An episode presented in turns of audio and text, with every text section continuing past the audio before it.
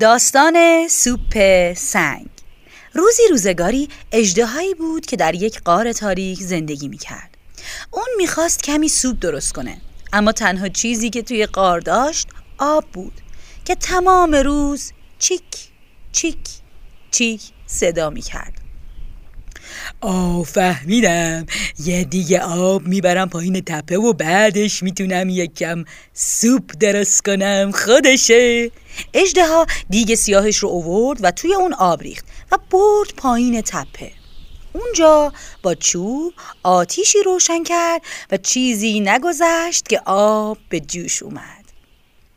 یه دسته پرنده آبی که داشتن از اونجا میگذشتن دیگه سیاه رو دیدن.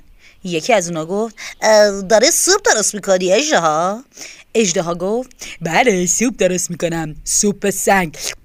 خیلی خوب میشه. پرنده گفت ما خیلی گرسنه ایم یکم به ما میدیم بخوریم؟ اجده هم گفت هر کسی که یه چیزی بیاره تا توی سوپ بریزم میدم از این سوپ بخوره آره. پرنده ها پرواز کردن و رفتن. یکی برگشت و ماری رو که به نوکش گرفته بود توی دیگ آب جوش انداخت.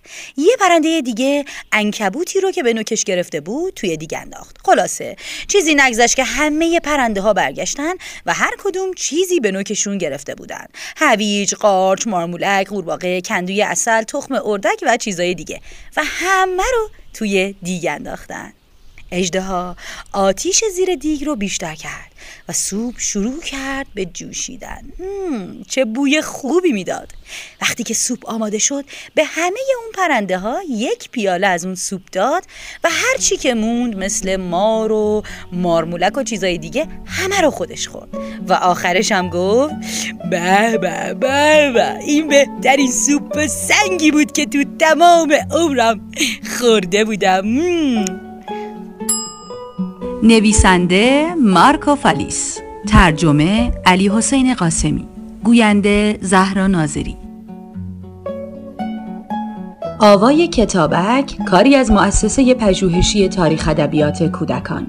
آوای کتابک بانگ ترویج است و ترانه. بانگ قصه است و افسانه.